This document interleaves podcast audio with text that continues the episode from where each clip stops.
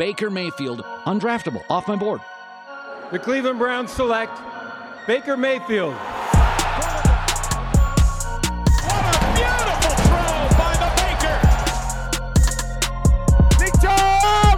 Hasta la vista, baby! Touchdown! Welcome into the OBR Film Breakdown. It's your host, Jake Burns. We are brought to you on the Blue Wire Podcast Network by our good friends at TickPick. A reminder about the folks at TickPick.com.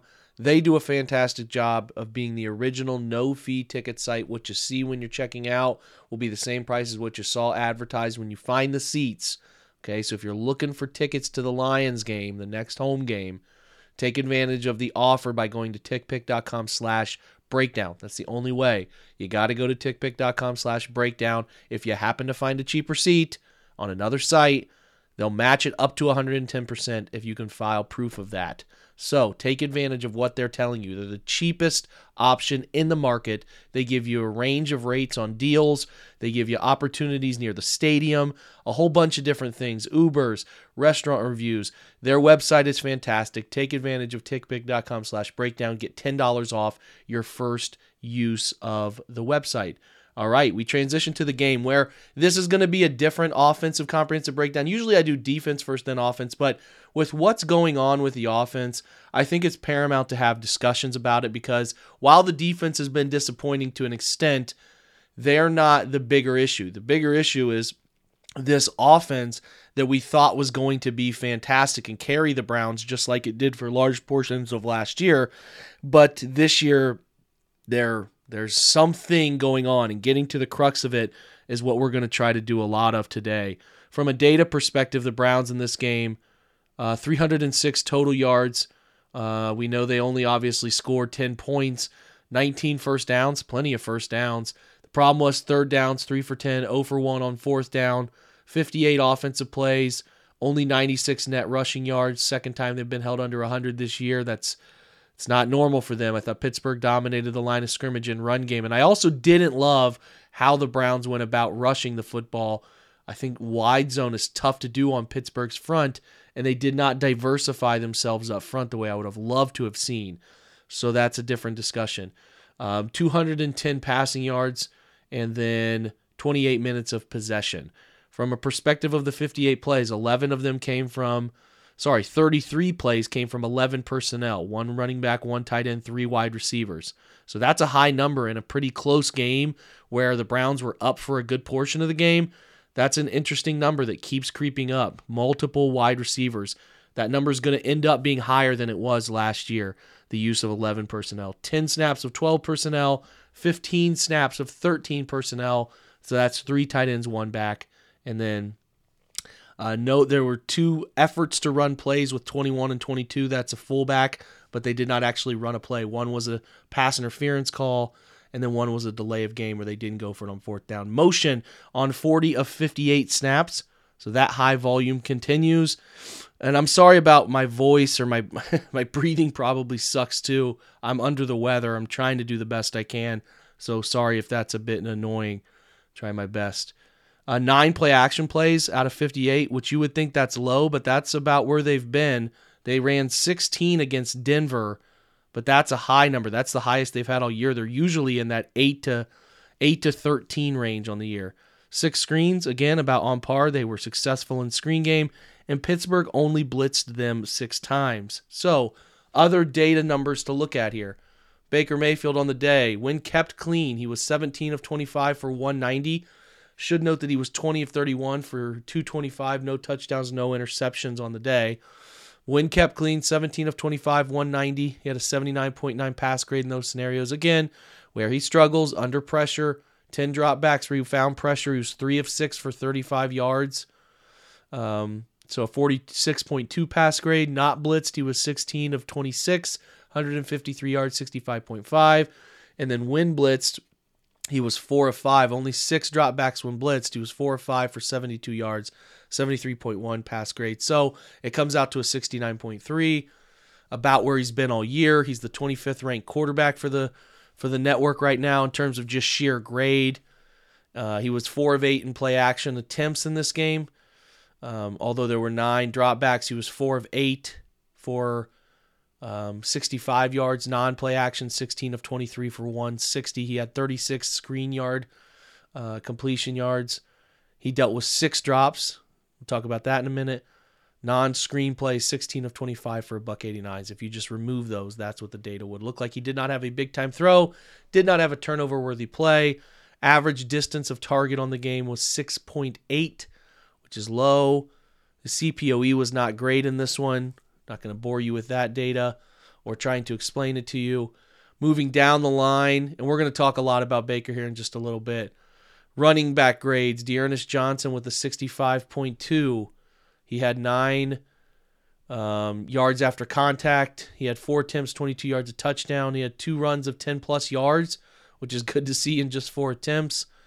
And he had a pretty nice day when he did get the football in the backfield. And then Nick Chubb had a 52.9 grade. I did not think it was a very good Nick Chubb game. I thought he missed some cuts, and I just kind of feel like his legs with the calf issue was not surprising coming back from a calf strain like he did. He only forced 1 missed tackle. He had a long of 21 yards. He ran 5 zone schemes, 11 gap schemes, but did not have his usual extra notch. Just again, he's coming back from a calf injury. I also didn't think he played. He didn't play all too well. Both backs did pass block pretty well. High 70 grades there. Nick did catch 1 ball for 8 yards. D'Ernest Johnson caught 1 ball of 3 targets for 7 yards. He had 2 drops. 1 hit him in the hands, 1 hit him in the face mask. So that's worth noting. He contributed 2 of the 6, so that wasn't great. Down the line, now looking at receiving grades, Harrison Bryant had an 81.9. He caught both targets for 33 yards. David Njoku, criminally underutilized, 72.4. Dimitri, he went 3 of 3 for 39. Did Njoku. Felton caught 1 target for 14 yards. Chubb 1 for 8, 62.6 grade. Rashard Higgins caught 2 of 4 for 27 of 59.1. Jarvis Landry caught 5 of 10. He got credit for 2 drops in this one because the Minkah Fitzpatrick one on the final play there of the Browns' 4th down was a pass breakup. His was a 54.3. Austin Hooper with a 53.5. He caught 4 of 6 targets for 26. He gets credit for a drop on the ball that touched his hands. Rashard Higgins also got credit for a drop. And then Odell caught one catch on 1 target on a screen pass for 6 yards. Obviously, his pass interference did not count. We'll talk much more about Odell later with our guest. From a run blocking perspective, Wyatt Teller, from sheer numbers, had an 83.4 grade, great in gap schemes. JC Tretter, this is when it goes downhill for pretty much everybody else. Bitonio, 65.5. Tretter, 47.1. Jedrick Wills, 44.3. Blake Hance, 45.0. And before he went out, Jack Conklin, 51.5. Not very many good run blocking grades. David Njoku on 13 run blocks at a 71.9, so that's a solid grade. And then in zone, Joel Bitonio stood out with an 82.3 and 8 reps in that scheme. Otherwise, again, I did not think the Browns handled the point of attack very well, which is all too common when they have played Pittsburgh throughout the years. From a pass blocking perspective, those along the front, Jedrick Wills had a 68.9. That's your highest pass blocking grade for anybody of the offensive lineman. He did allow 5 pressures, though, so it was boom or bust for Jed Wills in this game. 67.5 for J.C. Tretter. Wyatt Teller, 66.4. 62.9 for Joel Bitonio. And then Blake Hance with a 19.1 pass block grade. He gave up 4 pressures. And then Jack Conklin had a 17.1 when he was on the field. The true pass sets were just as bad for pretty much everybody else. Those obvious passing situations I always talk about. Jedrick Wills, 58.9. JC Tretter, 66.2. Wyatt Teller, 72.9. And then Bitonio, 84.3. So actually, collectively, they went up in those true pass set scenarios. But Hance, 28.0, and Conklin, 48.4. They ended up pass blocking better than they ran. They ended up run blocking, but not a game that you would write home about for the Cleveland Browns in terms of overall performance. If you look at the collective offensive grades, 57.4 for the team. That's the lowest grade they've had all year. The next closest was 65.1 against the Vikings. So that's bad. As a team, I know this is just offense, but this is their team's worst grade too. The pass grade was 69.3. That's actually their fourth worst game of the year. They had worse games against the Broncos, Cardinals, and Vikings from a grade perspective. The pass blocking numbers were the worst in terms of any game this year, 50.1. Receiving grade, lowest of the year, 54.9. Run grade, collectively, second worst game of the year. The only one worse was the Cardinals. They had a 58.9 in this game at a 52 against the Cardinals. And then their worst run blocking grade of the year, 56.0. So the offensive line should not, as far as this game goes, should not escape criticism. They did not play very well. They played poorly. We'll break that down on the Chalk Talk coming up on your Tuesday night here. But that part of it is probably gets lost in the shuffle because we're looking to blame a bunch of different people or whoever you want to pin this game on. But there are big picture things with this offense we need to talk about. I think it's important to have those discussions and try to figure out the crux of where they are collectively. So less important to do comprehensive breakdowns, more to just have conversations about what's going on and why it's happening. So I brought on Jordan Zirm from the Checkdown, who I think has great perspectives on this thing. And yeah, let's get over to that interview now. It's a long one, but I think we flush out a lot of stuff that needs to be talked about. So let's get over to Jordan's conversation right now. We're driven by the search for better. But when it comes to hiring, the best way to search for a candidate isn't to search at all. Don't search, match with Indeed. Indeed is your matching and hiring platform with over 350 million global monthly visitors, according to Indeed data, and a matching engine that helps you find quality candidates fast. Ditch the busy work. Use Indeed for scheduling, screening, and messaging so you can connect with candidates faster. Leveraging over 140 million qualifications and preferences every day, Indeed's matching engine is constantly learning from your preferences, so the more you use Indeed, the better it gets. Join more than 3.5 million businesses worldwide that use Indeed to hire great talent fast. And listeners of this show will get a $75 sponsored job credit to get your jobs more visibility at Indeed.com/BlueWire. Just go to Indeed.com/BlueWire right now and support our show by saying that you heard about Indeed on this podcast. That's Indeed.com/BlueWire. Terms and conditions apply. Need to hire? You need Indeed.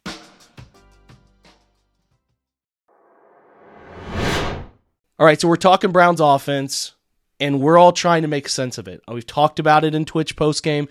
You heard me lay out the statistics a little earlier in this pod, the numbers, where it comes and goes for this group, which is just a mystery, not just to us, but national people covering it. So I wanted to bring on Jordan Zirm of the Checkdown because I think Jordan has pretty great perspectives of this, and that's what I'm trying to do. I did it with Doug Lamarie last week. I'm doing it with Jordan this week. Jordan, how are you, man? I'm good, man. I know you've been battling a little bit of cold. I know it's cold. It's heavy cold season in Ohio right now. So I'm good. I know you're fighting through it. So, as we said before we start recording, we battle on. We just battle. We're on to both. You and I are on to Cincinnati. We're on to Cincinnati, right? The germs are stuck to the walls of this household, dude. It's not getting any better for a while. But I got no choice. I got no choice here, man. I got to battle through. We got to get to 5-4. But before we get to 5-4, we got to talk about how the heck they fell to 4-4. And it centers on an offense that is still stuck in the mud. Listen, I think they feel slow. I think they feel lethargic. I think they almost feel bored. We're going to get more granular, but from a perspective of like, just looking at the holistic product, I feel like there's an element of something missing. Maybe the failures adding up, Jordan, from everybody. We had these expectations. We were really good last year. What the heck's going on this year? And some of it's going on in KC too. It's not like a specific to Cleveland thing, but to me, it just feels like everybody, including Kevin Stefanski, who's not been infallible in this whole operation, is like, what do we do? I don't know what to do. We have too much talent. Why can't we put this together? There's just this general feeling of blah. I don't know what other way to put it, man. Yeah, I think that's the best way to put it. It is, you know, it's interesting. You mentioned Kansas City, and I'm just getting home from. I work for during the Monday night game each week, and so I just sat through that barn burner that was Kansas City, New York, and you know, you mentioned like sort of the Kansas City offense and how, you know, watching them, you're just like, man, it almost feels like similar vibes, aside from the fact that, you know, they got a Super Bowl and went to two Super Bowls and the Browns didn't quite reach those heights. But there was a, you know, they love to run that like fun, fancy, weird stuff when they're in the red zone, especially near the goal line. And they still run that little, you know, like Mahomes will take the snap and then he'll sort of shovel pass it to Kelsey, who's like kind of like fakes like he's going out for a route and then sort of turns around and waits for it. And yeah. You know, the word I've used a lot for the Browns is like it feels formulaic this season. And I think that play from the Chiefs tonight, like they ran it. They were trying to run some clock. It was the end of the game, but they shoveled it to Kelsey and he got hit immediately. It was for no gain.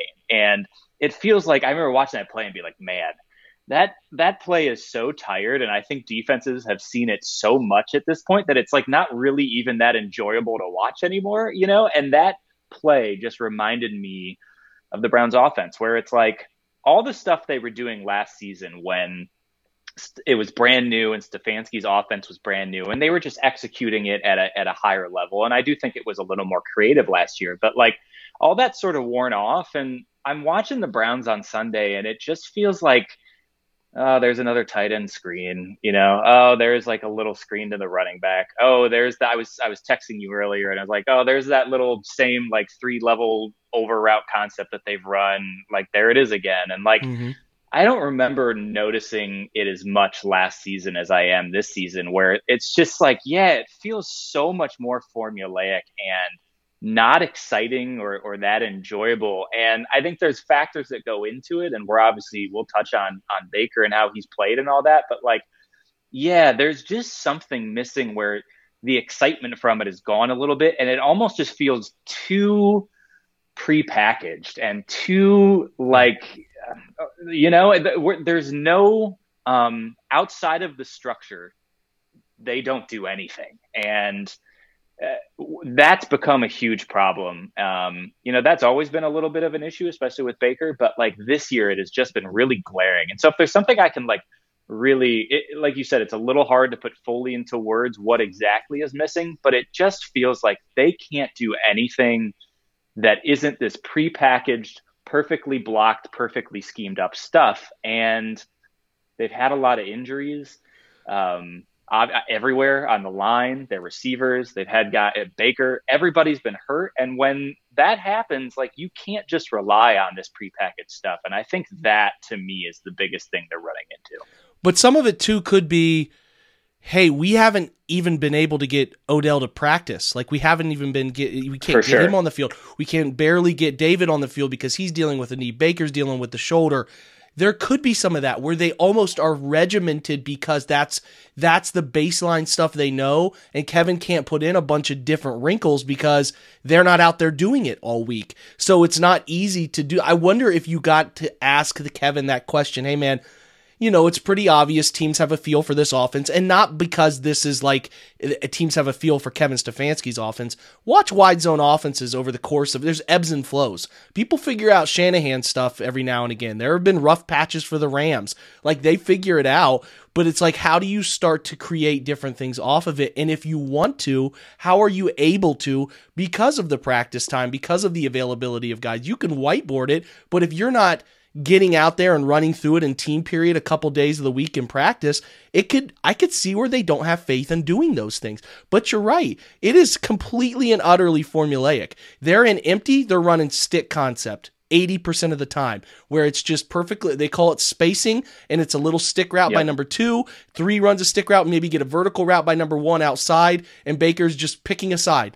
Whatever he pre-snap thinks is open, he picks aside. They run that all the time from empty. Hooper caught a couple of them yesterday. You're right about the levels concepts. They run half-field read levels concepts all the time, trying to give Baker high-low reads. They very rarely run full-field right-to-left reads. They run a lot of two-man route concepts because they want to keep protection in. So There's some issues with the vanilla nature of this, but I also think you have to ask the question, why do you think Kevin Stefanski's doing it? Pretty smart guy, probably having a lot of the same discussions we're having. There's probably a reason why they feel like they can't do some of these things. At least to me, it would be something that I would consider before going at Kevin Stefanski too.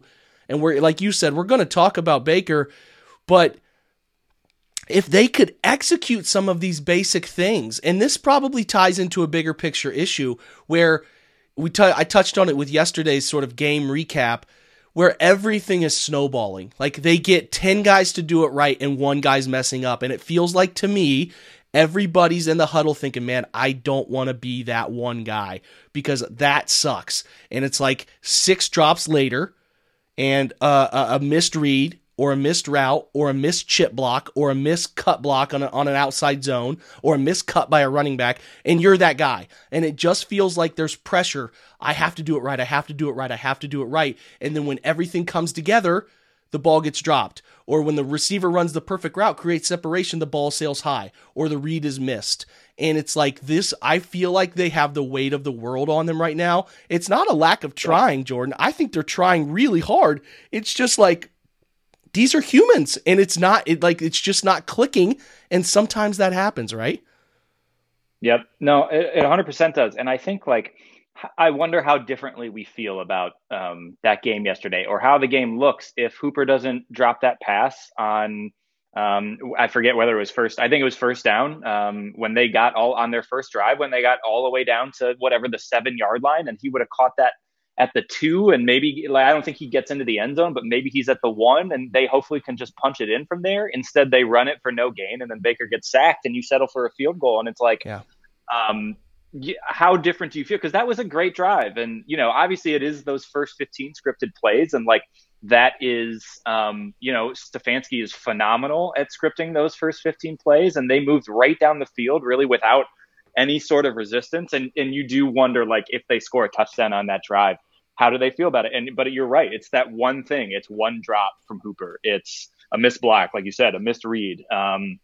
It's a running play, losing yardage, and they're behind the sticks. And they really are struggling now when they have to, drop back on 3rd and longs. You can look at their stats on 3rd and 4th downs and their efficiency there, and it's pretty horrendous. And but yeah, it is very much it is unfair to, I think, look at the Browns offense outside of context. I think the stuff that I've seen kind of going at Stefanski is also 100% pretty unfair. And I agree with you. He's a very smart offensive mind. And I think he has been handcuffed because of injuries. Like you said, the practice stuff, there's, we'll get into Baker, both his injuries and just his limitations that have become a little bit more glaring this season, where they probably can't run some of the stuff that they would like to run. And they really have to just scale it back, especially if, I cannot imagine that there haven't been discussions between Baker and Stefanski. Like, look, man, I'm going to try and protect that shoulder, because if you get hit there again, it could really be damaging long term to you. And we're going to try to just really limit that. And that is absolutely going to, hold them back from exactly what they can do. I would be shocked if the offense continued to feel like this. I think they're going to make adjustments. I think, they'll get to their bye and they'll take that time especially. But man, it is, it's tough right now because of, I think I agree with you 100% that there's the expectations that they had and the pressure that comes with that, and where they are right now. It does feel like, man, we got to do this. I got to be the guy. We got to score here. And it's just, it feels so much harder than it should be. Like, this offense has never felt hard to me. And this season, these last couple games, it's just felt so hard for them to just really move the ball. And that's tough, because that's not what this offense has been since Stefanski has gotten here. Yeah, anytime there's a 3rd and long, I have the NFL StatCast up, and then I have my game on YouTube TV, which is ahead of the game. I just know what it's going to happen. It's a sinking feeling, incomplete. It's like, whenever they get behind the sticks, whether they run for a negative yardage gain, a negative situation, or they get a holding call, it is... okay, well, I guess they need a miracle. They need a screenplay to pop up, because I'll be honest, the only time I felt like, man, the Browns have had some pretty schemes is in screen game. because that's something that they're able to consistently practice for the most part. And it doesn't change a whole bunch. It only really affects four people on any given play.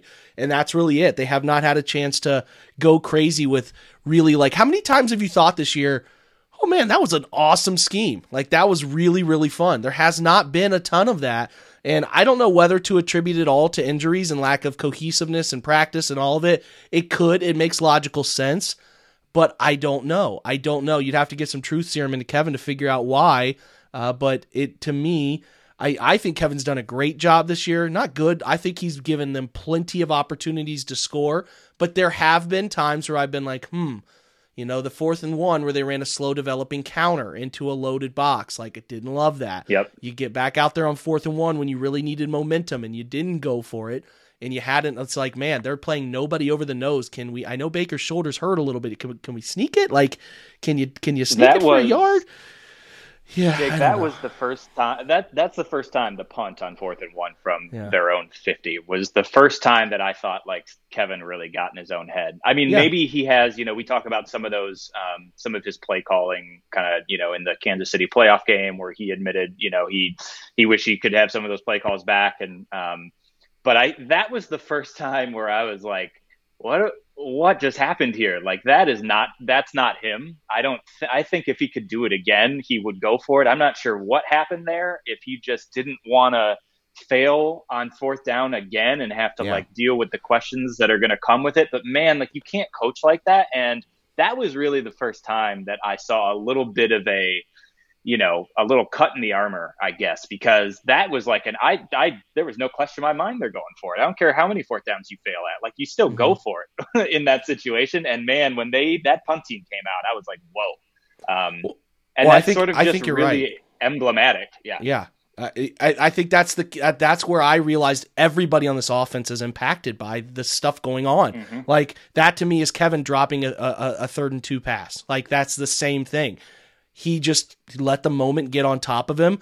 I don't want to have to answer these questions after the game. If we fail another time, I don't have faith in this group. Yep. It added up. And it's like, you know, I like to kind of close on Kevin. I think he's done a really good job. I do think the red zone stuff has been pretty bland. I think that, like, when it gets to 1st and goal from the 9 or 8, I'm like, oh God. Like, I just don't have any faith they can figure it out. I think he could get more creative down there, but for the rest of the field, I think they've been fine. There are opportunities to throw the football with some more creativity. We'll see if they can find some of those as the year wears on, and they maybe get more time to work together. I don't know. It's always a thing to remind ourselves they're 4-4. They're not 1-7, you know, like we thought if they could get to 7-4 by the first Baltimore game, they'd have a chance. That's all very much in front of them. They could still figure this out, but they need to do some sort of diversification. And I don't know if Kevin is going to step away from, because I think, like, you know, if you're expecting Kevin Stefanski to get up in front of the press and be like, hey man, our quarterback has to play better, or hey, our left tackle, our right tackle situation, we lost Jack Conklin, it screwed us. He's never going to do that. He's going to literally do what Hugh Jackson did with gotta watch the tape, but in a way that is like true. Like, I think I have to be better. He will always say, I need to be better. He will always take blame. He will never throw someone under the bus. If he does, that'll be a day that we're all like, whoa, that's serious. So if you're expecting him to be like, hey man, break it down, he won't do it. He's always keeps everything contained. So yeah, I mean, like, I don't have a problem with Kevin. If you're clamoring that he needs to give play calling up, I think you're wrong about that. You're entitled to your opinion, but I think you're wrong about that. But again, it just kind of comes down to the fact that everybody on the offensive side, not just the players, but the coaches, are feeling this weight. And it really showed itself in the second half, especially the second half where, you know, they're running similar schemes week to week. They're running a lot of things that are working, I think, in giving them chance. Like the Jarvis slant was the identical, like the one he fumbled on, identical play in the Denver game. They run it all the time. It's just a quick flash fake with a backside slant. They did the play that Jarvis got hurt on in the Denver game. Keenum threw it to him in late the 4th quarter. Same play. He just fumbled. He fumbled on this one. So they're doing a lot of the same things. And I think this conversation would be different. A lot of conversation would be different if they're catching the football. If the Minnesota game, if Baker puts it on Odell a couple times, you know, if they could complete that ball to Rashard Higgins in the Chargers game, if they don't trip, fall, throw an interception in the Chiefs game. These are different conversations. So I've left here. We'll kind of, again, I'll close with let you close on Kevin. I think he's been fine. Is there room for improvement in this scenario? Sure. But also, I think Kevin has to be really perfect. Like, if he doesn't call the perfect play, like, hey, we just had to have Blake Hance come in at right tackle. I forget. And we should shout out to him, getting a little out in the weeds here, but we should shout out the Athletic Football Show, which is, they did a great job talking about this. And this is kind of where you and I wanted to get together to kind of talk about some of the things they said. It's like the 52-minute mark. Is that what you said it was? They start talking about the Browns. Yeah, it's like 52-30. And it's definitely one of my, now that I have a commute into an office again, it's become really my go-to. Their Sunday, they record a Sunday night, but I listen to it on Mondays. They really kind of recap a lot of the games going on in the league, and they're just very, very good at it. But yeah, this week's came out yesterday. If you go to 52-30 mark, they sort of break down from their perspective, like why the Browns offense has become so kind of stagnant. It's just very good.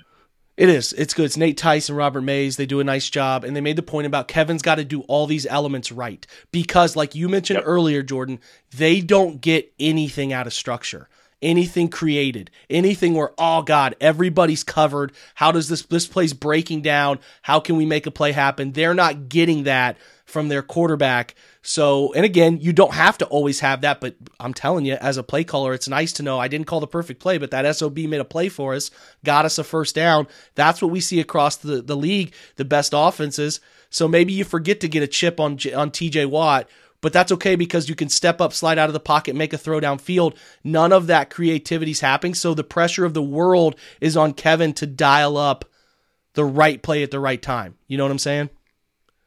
Yeah, no, it is. And I mean, I think this will nicely kind of transition us into talking about Baker and the guy that's, running this whole offense. But it is like, I do think Kevin remains a very good coach, a very good offensive mind. And he is having to sort of design this offense right now with a lot of things in mind, like we've just touched on, from the injuries to like Baker's injuries to the line stuff.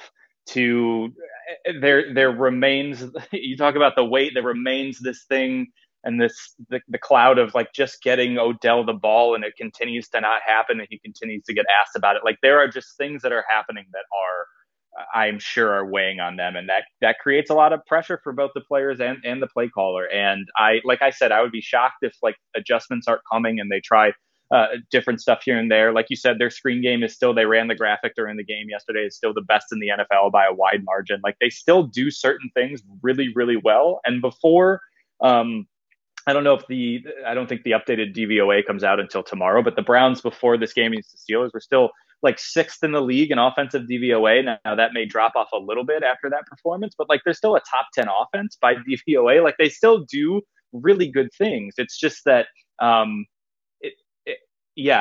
they're good at the very specific things they do that have to be sort of perfectly run. And the further you go into the season and the more injuries you have to deal with and the more teams have on film, like it's just going to be harder to do. But I think that, and I guess I'll kind of transition us here, Jake, into just, I think there just really has to be a sort of realistic view of what Baker Mayfield is allowing this offense to do. And I think that Baker was fine yesterday. I think I see a lot on Twitter just about like, this loss isn't on Baker. This is on, Jarvis fumbling and the drops and Odell's drops. And like, yes, there were some very crucial drops and that turnover that maybe the Browns win the game if those things don't happen. But even if the Browns had won that game yesterday, let's say they get one more touchdown and they win 17-15, like, I don't feel good about it. It feels like, okay, great. They won. They got through that game. That's what it would have felt like. Be like, okay, it's a division game, always huge. Like the AFC is so wide open right now. Like just any win against any AFC opponent, especially in a division, is huge. But I think we just see, and we've seen now for most of this season, just the limitations that this team has with Baker as their quarterback. And I think there's just the structure thing. To me, it all comes back to that. Like, can Baker Mayfield put this team on his back when they're out of their game script and they have to drop back and throw and they have long third downs or they have a drive they need to go on at the end of the game to win. And they've got to just run some plays where, like, look, man, go through your reads and then just make something happen. And that is not happening with Baker. And I know that there is the shoulder and the labrum, and, like, I can't imagine what it's like having to play with that. But at the same time, I think we'd still be having these conversations if Baker was fully healthy. I don't, to me, and, like, if I have to be bad cop on this stuff, I'll do it. It's like, I just don't, at this point, to me, it's like, I think Nate Tice, we mentioned the Athletic show, I think Nate said something really smart, and that Baker has to realize, like, kind of who he is as a quarterback and what his limitations are. He is not super athletic. Even when he scrambles outside the pocket, he does not move very fast. He's not getting a ton of yards on the ground, and he still is bailing out of the pocket so early after his first read isn't open. He is double clutching as much as I've seen since 2019. Even, you know, the much talked about play to Odell, where there was a lot of back and forth on Twitter about a lot of lines being drawn on pictures. Oh man, fools approval stuff going on. My goodness, I made the mistake of getting into that conversation, and I instantly regretted it. But, like, you know, I think you guys at the Orange and Brown Report, like, tweeted out the all 22 of it, and Baker takes, for whatever reason, like, a double hitch on the throw when he did not need to. And had he just let that ball go on his first hitch, OBJ probably catches that ball and doesn't have to worry about that safety coming across. And, like, maybe he makes a catch, maybe he drops it, whatever. But even, I thought that was so emblematic, like, that little second hitch that he took, because for whatever reason, he just wouldn't let the ball go. And, like, I just think you're really seeing the limitations of your quarterback and what this offense is able to do with this quarterback. And, you know, I rambled a little bit here, and I'll let you get in on this, but, like, just this idea of structure and how outside of structure, the Browns just cannot do anything. And that all comes back to their quarterback. I don't care how many receivers have dropped the ball. I don't care if there's a turnover here or there. Like, to me, it begins and it ends with Baker, and he is not making plays outside of his first read. I think Nate Tice called him, it's one read and done right now. And that's been a concern with Baker his whole time in Cleveland, and it is rearing its head right now. And it is just, I think we need to, like, have a little bit of a gut check here on, like, what Baker is. And I think this is what it is. And that becomes a much bigger issue when we talk about moving forward the rest of this season and sort of beyond. And that's sort of, Jake, that's sort of where I'm stuck with it. It's like, we know what he can do within structure. Structure's not going well right now. So yeah, when structure's not working out, when you got to get outside of it, can this team be good still offensively? And that answer or that question still remains very much unanswered to me. Yeah, so some great stuff there. I will add to it with what I have said publicly, which is, and you just said too, I think Baker was good enough to win the game Sunday. He was good enough to get them to 17 or 20 points. I'm not here to blame that game, and I know you're not either. I'm not here. Some people were, though. I'm not here to blame that game on Baker Mayfield, and I think there have been some others where he's been good enough to win. But it's not just some people like myself who are hard on him. He's the 25th graded quarterback in Pro Football Focus's metrics, which, again, I trust Pro Football Focus's stuff. While it's not perfect, I do trust their stuff more than I trust a lot of other quarterback metric based things. And it's my eyes too, but the data is the data. He's not topped a 75 passing grade all year. And again, I know he's hurt. That's fine. He also doesn't want to use it as a crutch, so we won't use it as a crutch. So he's not doing the things well in rhythm. So that was a big thing, Jordan, that we talked about in 2018, Baker was not great in rhythm, but he was a magician outside of structure. Yep. He had all 12 big-time throws, and it's like, man, okay, if he can take broken-down plays and make things happen, he'll figure out the in-rhythm stuff later. If he can use this to extend plays and throw, which is what he was doing back then, he wasn't trying to scramble for yardage all the time. He's become this guy who just wants to run when things break down, and I don't know when that happened. He has no faith in throwing the football downfield. I posted a one of the first things I posted was I think the second drive of the game. He ends up, it could have been the first drive too. It all mashes together, but it's an under center 5-step drop. He gets pressure from the right side. He gets out of it, does a great job, which he does a pretty good job of being slippery in the pocket, gets out of it, rolls left, and he doesn't have anything really threatening him yet from the inside. And Anthony Schwartz, who's running, I think he's running a deep dig or whatever. Could have been a basic. But he sees Mayfield rolling left, and he whips it and turns upfield. And Minkah Fitzpatrick has no chance. Baker just has to put it in the end zone, and he'll run under it. He won't throw it. He ends up reaching the football out and trying to scramble for a couple yards. So he's not doing that. He's not doing the out-of-structure stuff that you can kind of crutch and say, well, you know, he's missing the in-structure stuff, but look at all this other stuff he's doing. That's why I think when Nate and some of these people say he's like Russell Wilson without the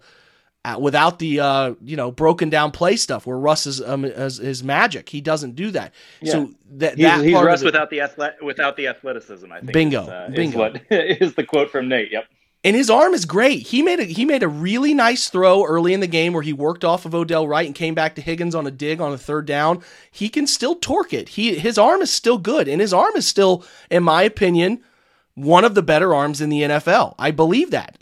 But the problem is the types of throws he's willing to use that arm.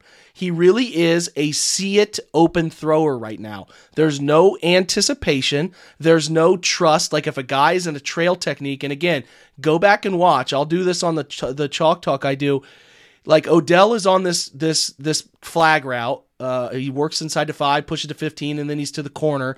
And he has Joe Hayden trailing him. No eyes on him. Call those monument defenders in trail technique. He won't throw it. He won't give him a chance. I highlighted another one. And again, that was the play where he came back to Higgins and it worked out. That's fine. But what I'm trying to say is there is no throw a guy open. Think back to his debut, the ball he threw to Jarvis up the seam. You're like, oh my God, what this guy's going to be? He won't throw those anymore. He had, I highlighted again, one of the more popular OBR Film Breakdown Twitter page plays. They have a concept called shock. They get man-to-man with Joe Schobert, who he knows Joe Schobert's athletic limitations, with David Njoku. It calls for Njoku as the number 2 and 3-by-1 to run a just slot fade. He's just literally hitting the third step, hitting him with a little wiggle, outside release and go. He's wide open. But the problem is he's not open at, the phrase, when he's even, he's leaving. It's a real NFL phrase. Mm-hmm. You have to anticipate it and throw it.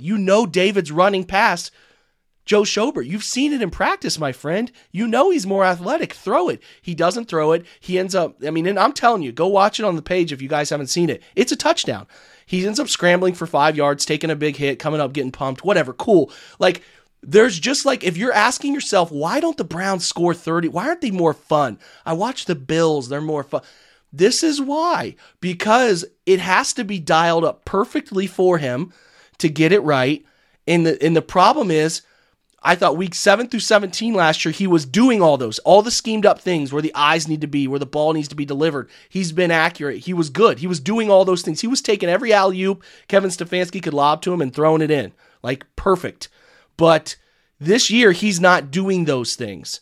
And when you're not doing the layups and you can't do the one-on-one, create a shot at the end of the shot clock stuff that the special quarterbacks in the NFL do, then who are you? You're Danny Green. You're standing in the corner, catch and shoot guy. That's what he is. And that's what the problem is right now. And why? You ask yourself, why is the Browns offense so limited? Like you said, Jordan, you have to have a reality check about what Baker Mayfield is. He misses a lot of things right now. He's not throwing with anticipation right now. And he's not creating out of structure. So what is he doing? He's making 40% of the throws that he should make in terms of created open throws.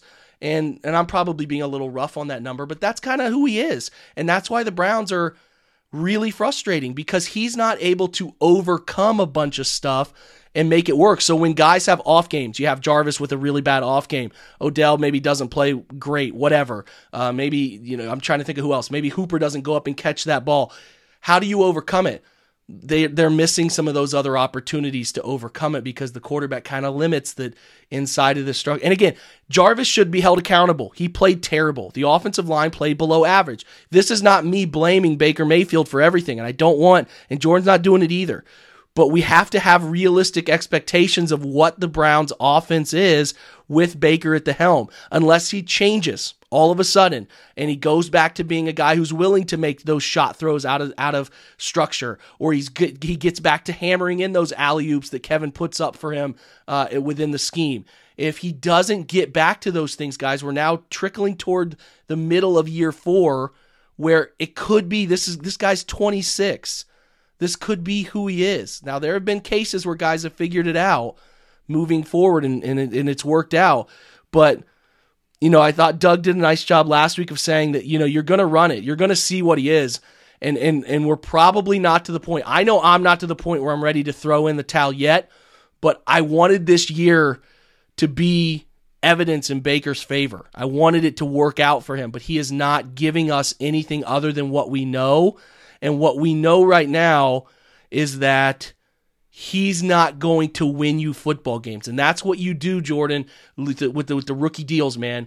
You give him 4 years of great structure, 4 years of great talent around them to carry him. And then by year 5, he's ready to take it. And he's ready to eat the cap that he takes from other players because he's ready to make up for it. So I'm not there yet. It doesn't mean I didn't believe in him before. It doesn't mean I don't like him.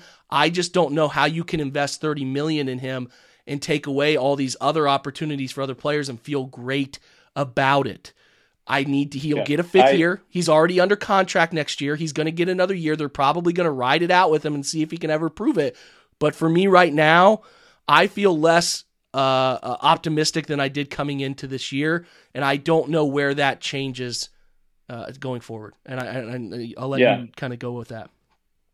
No, I mean, I think it's spot on. And I think, like, I forget who it was that tweeted this comparison, but it's obviously not apples to oranges because the 49ers did not draft Jimmy Garoppolo. They traded for him, but they traded for him and they gave him a big new deal. And they, you know, they get to the Super Bowl with that team was just very, very interesting and felt like very, you know, similar to what this Browns team is a little bit, where like they had a sort of perfect season, really great play calling. Jimmy made the throws that were open and available to him.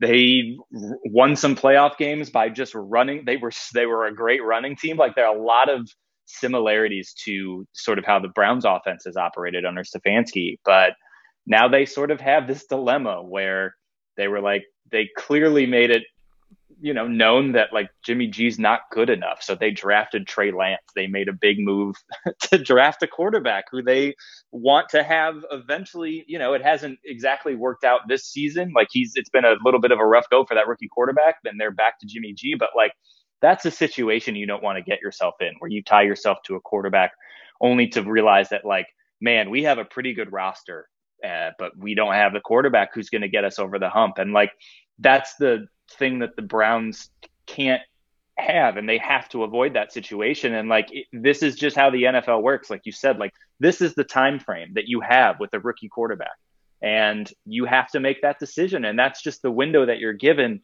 And like, the AFC is so open right now. That's what's so crazy about it. And that's it's a positive for the Browns that, like, you know, Justin Herbert is struggling a little bit right now, and the Chargers have fallen off a little bit, and the Chiefs are going through whatever it is they're going through. And like, I don't know if they're going to get themselves right this season. And it's just like, it's just so wide open. And so you just want Baker to sort of take his game just to a place where it's like where it was last season, like you said, but back half of last season. But that's where he had that year, Jordan. He had a pretty good year last year. That was the same formula the 49ers carried into the Super Bowl. And if the Browns somehow beat the Chiefs, mm-hmm.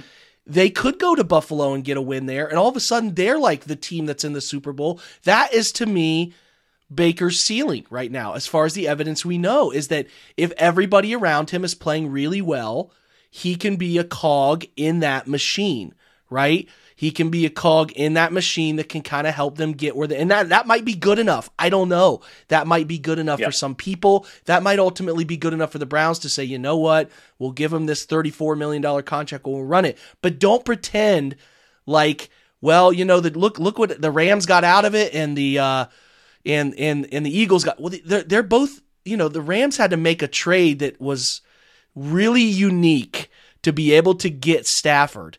It just like that quarterback at the right time with the right dumpster franchise was ready to kind of give him a chance to go somewhere and thrive, and was also willing to take back your terrible quarterback contract. That's rare. Otherwise, I don't know what the Rams do. And they put themselves in cap hell. They put themselves through draft pick trading to try to figure it out. And they have one pick next year because of the trade today. They might not have another first. They may not have another first-round pick for like a decade. Is like that what you want?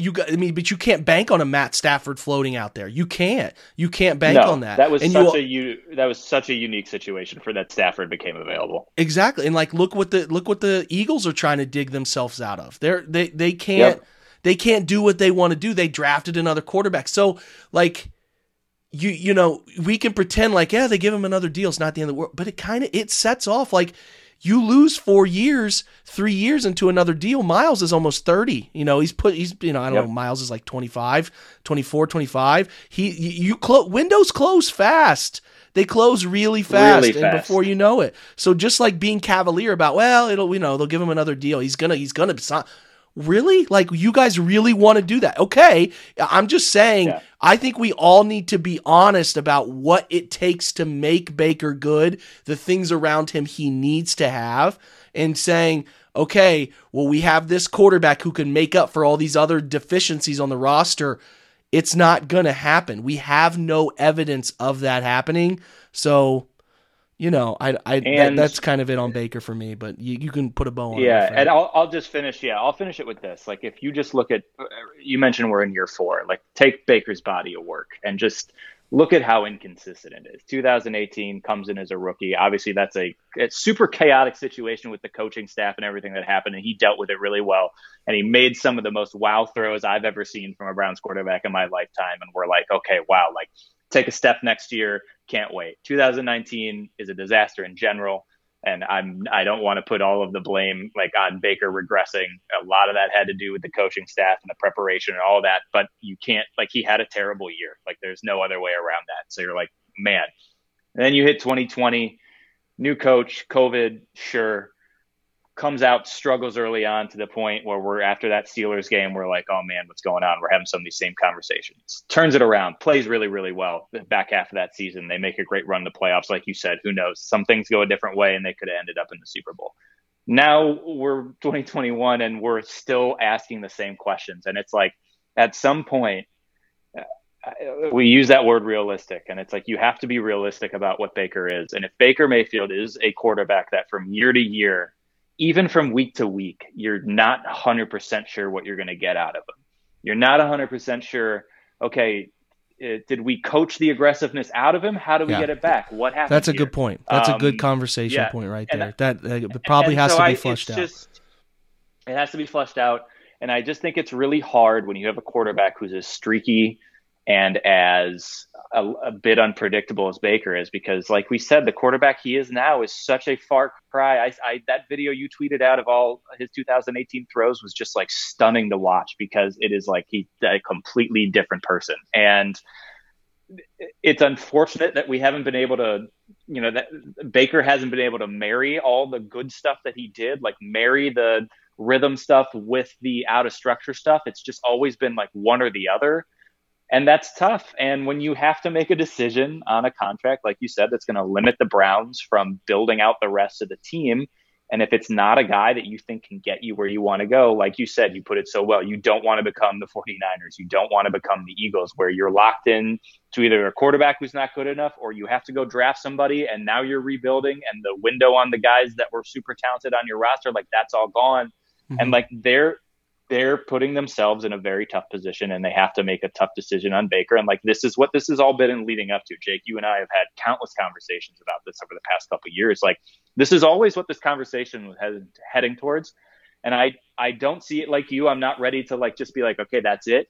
There's so much season left, and there's so much time for the Browns to sort of, as their schedule loosens up a little bit too, to sort of get themselves right. But like, you know, we're getting close. And for me, like right now, the quarterback that Baker is, I just don't know how you could confidently be like, yes, like we're putting X millions in of the cap towards this guy, because like, you just don't know. And I think like, you just have to take into account his 4 years, how different each year has been, how much he struggled half seasons. And like, you just can't feel confident about it. Like, you just can't. And I don't think that's a hot take or like, that's a crazy thing to say. Like, it is just watching him week to week. And I just don't know how you could feel that way.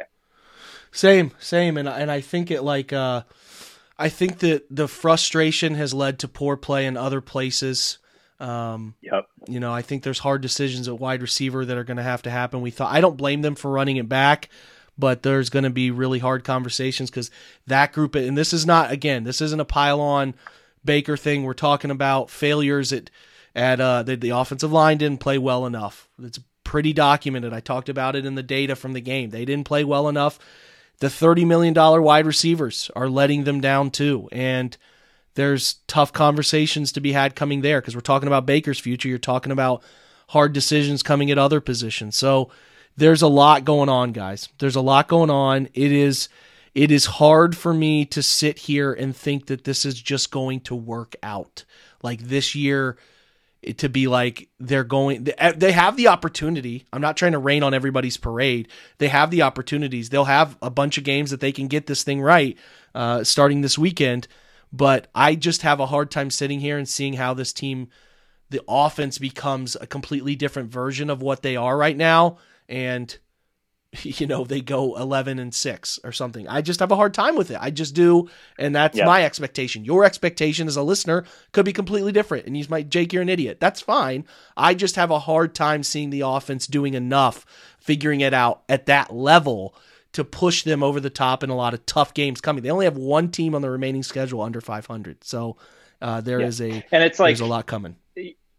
There is. And I think like I think Stefanski had a quote in his presser today where he was like, yeah, you know, it's on me to find a way to get Odell more touches. And I think I saw some people were like, you know what? I think that ship may have sailed. You know, like I think we're at a point where like, if we haven't quite figured it out by now, I don't think we're going to figure it out. And that sort of represents sort of where the Browns are right now. Like they have the stuff they do well, but the stuff they need to do better, I'm with you. Like, it just doesn't feel great that they're going to be able to get that figured out in the amount of time that they have left to sort of, you know, get this right. And that's just going to be the reality that they're going to have to deal with. And they're going to have to find a way to kind of push through all that. But man, it's like, if we're in week 8, week 9, and we're saying, I still got to find a way to get X player more touches. It just is a thing where you're like, well, you know, maybe after week 2 or week 3, sure. But it's hard to see that happening right now, the way the Browns are playing. So I'm there with you, man. This game against the Bengals is going to be a really big one, as this past week's game was, but now this one becomes even bigger. So it's, you know, they're going to have to go out and prove it. Like, that's all you can ask from them. They have to get out there and they have to play well and right the ship and win. And like, maybe we're having a more positive conversation next week. It just doesn't feel, I don't know how it could feel good right now after that game against the Steelers. I'd love to be positive. I'd love to tell you, hey man, sign that guy to $40 million. I'd love to tell him, hey, restructure with Jarvis, keep him around. You know, I don't care what Odell gets paid next year. You're paying him your kid. I would love to say those things, but right now, if we were trying to spin you those things, we'd be lying to you and doing you a disservice. So I'm just not trying to do that. I'm trying to keep it real about what Baker does well, what he doesn't do well, what Kevin's doing well, what he's not doing well, and the same with everybody else around them and what the big picture stuff looks like. I don't know, Jordan, we're on a streak of negative pods, my friend, when I've had you on where we go down negative alley. I don't want to do this again with you. Maybe when we recheck in, maybe a month from now, we're doing something a little more positive. Yeah. I freaking hope.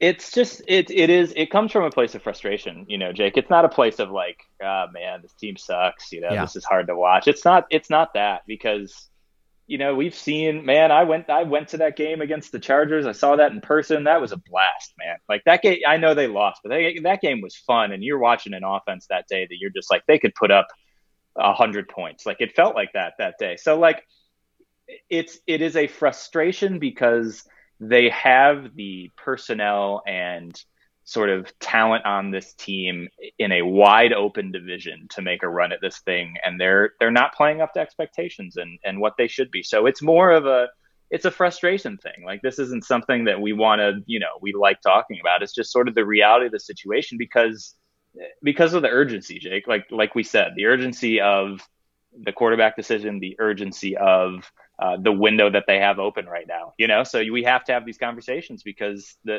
urgency is there. And we gave you the examples of teams that, didn't meet that urgency. And this is what has happened. So it comes from a place of, man, this could be such a special season. And it's frustrating when it doesn't kind of live up to that. But man, the Browns, we just haven't, this is a place we haven't been to have these legitimate expectations of what it could be. So it's good, but it's bad when it doesn't get there. And so hopefully, this game against the Bengals is a lot of fun and they reassert themselves against a division opponent and we can have a different conversation. That's right, man. We're not the only team in the AFC that's 4-4 having these conversations.